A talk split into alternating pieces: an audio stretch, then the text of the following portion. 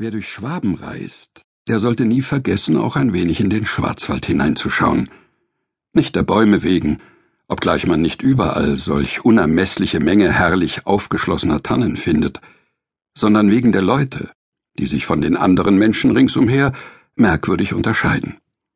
Sie sind größer als gewöhnliche Menschen, breitschultrig, von starken Gliedern, und es ist, als ob der stärkende Duft, der morgens durch die Tannen strömt, ihnen von Jugend auf einen freieren Atem, ein klareres Auge und einen festeren, wenn auch raueren Mut als den Bewohnern der Stromtäler und Ebenen gegeben hätte. Und nicht nur durch Haltung und Wuchs, auch durch ihre Sitten und Trachten, sondern sie sich von den Leuten, die außerhalb des Waldes wohnen, streng ab. Am schönsten kleiden sich die Bewohner des badenschen Schwarzwaldes. Die Männer lassen den Bart wachsen, wie er von Natur dem Mann ums Kinn gegeben ist, ihre schwarzen Wämser, ihre ungeheuren, eng gefalteten Pluderhosen, ihre roten Strümpfe und die spitzen Hüte, von einer weiten Scheibe umgeben, verleihen ihnen etwas Fremdartiges, aber etwas Ernstes, Ehrwürdiges. Dort beschäftigen sich die Leute gewöhnlich mit Glasmachen, auch verfertigen sie Uhren und tragen sie in der halben Welt umher. Auf der anderen Seite des Waldes wohnt ein Teil desselben Stammes, aber ihre Arbeiten haben ihnen andere Sitten und Gewohnheiten gegeben als den Glasmachern. Sie handeln mit ihrem Wald.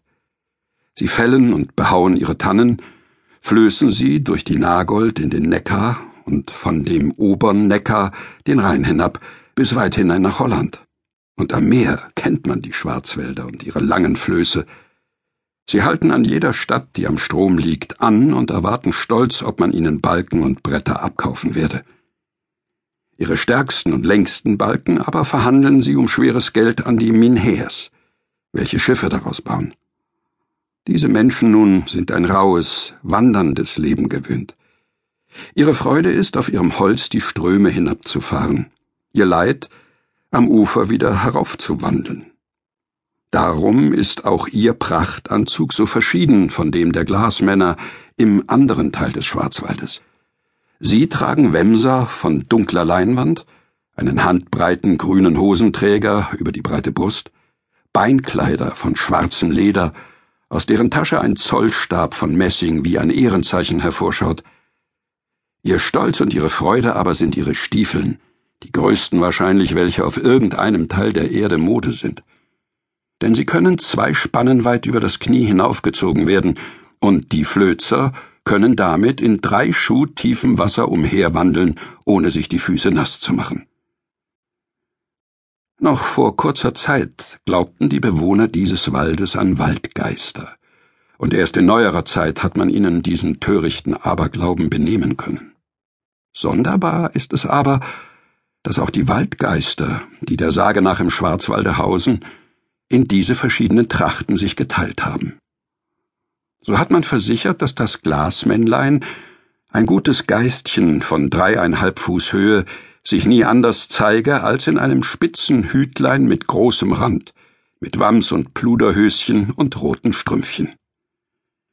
Der Holländer Michel aber, der auf der anderen Seite des Waldes umgeht, soll ein riesengroßer, breitschultriger Kerl in der Kleidung der Flözer sein, und mehrere, die ihn gesehen haben, wollen versichern, dass sie die Kälber nicht aus ihrem Beutel bezahlen möchten, deren Felle man zu seinen Stiefeln brauchen würde. So groß, dass ein gewöhnlicher Mann bis an den Hals hineinstehen könnte, sagten sie, und wollten nichts übertrieben haben. Mit diesen Waldgeistern soll einmal ein junger Schwarzwälder eine sonderbare Geschichte gehabt haben, die ich erzählen will. Es lebte nämlich im Schwarzwald eine Witwe, Frau Barbara Munkin. Ihr Gatte war Kohlenbrenner gewesen, und nach seinem Tod hielt sie ihren sechzehnjährigen Knaben nach und nach zu demselben Geschäft an. Der junge Peter Munk, ein schlauer Bursche, ließ es sich gefallen, weil er es bei seinem Vater auch nicht anders gesehen hatte. Die ganze Woche über am rauchenden Meiler zu sitzen oder schwarz und berußt und den Leuten ein Abscheu, hinab in die Städte zu fahren und seine Kohlen zu verkaufen. Aber ein Köhler hat viel Zeit zum Nachdenken über sich und andere. Und wenn Peter Munk an seinem Mai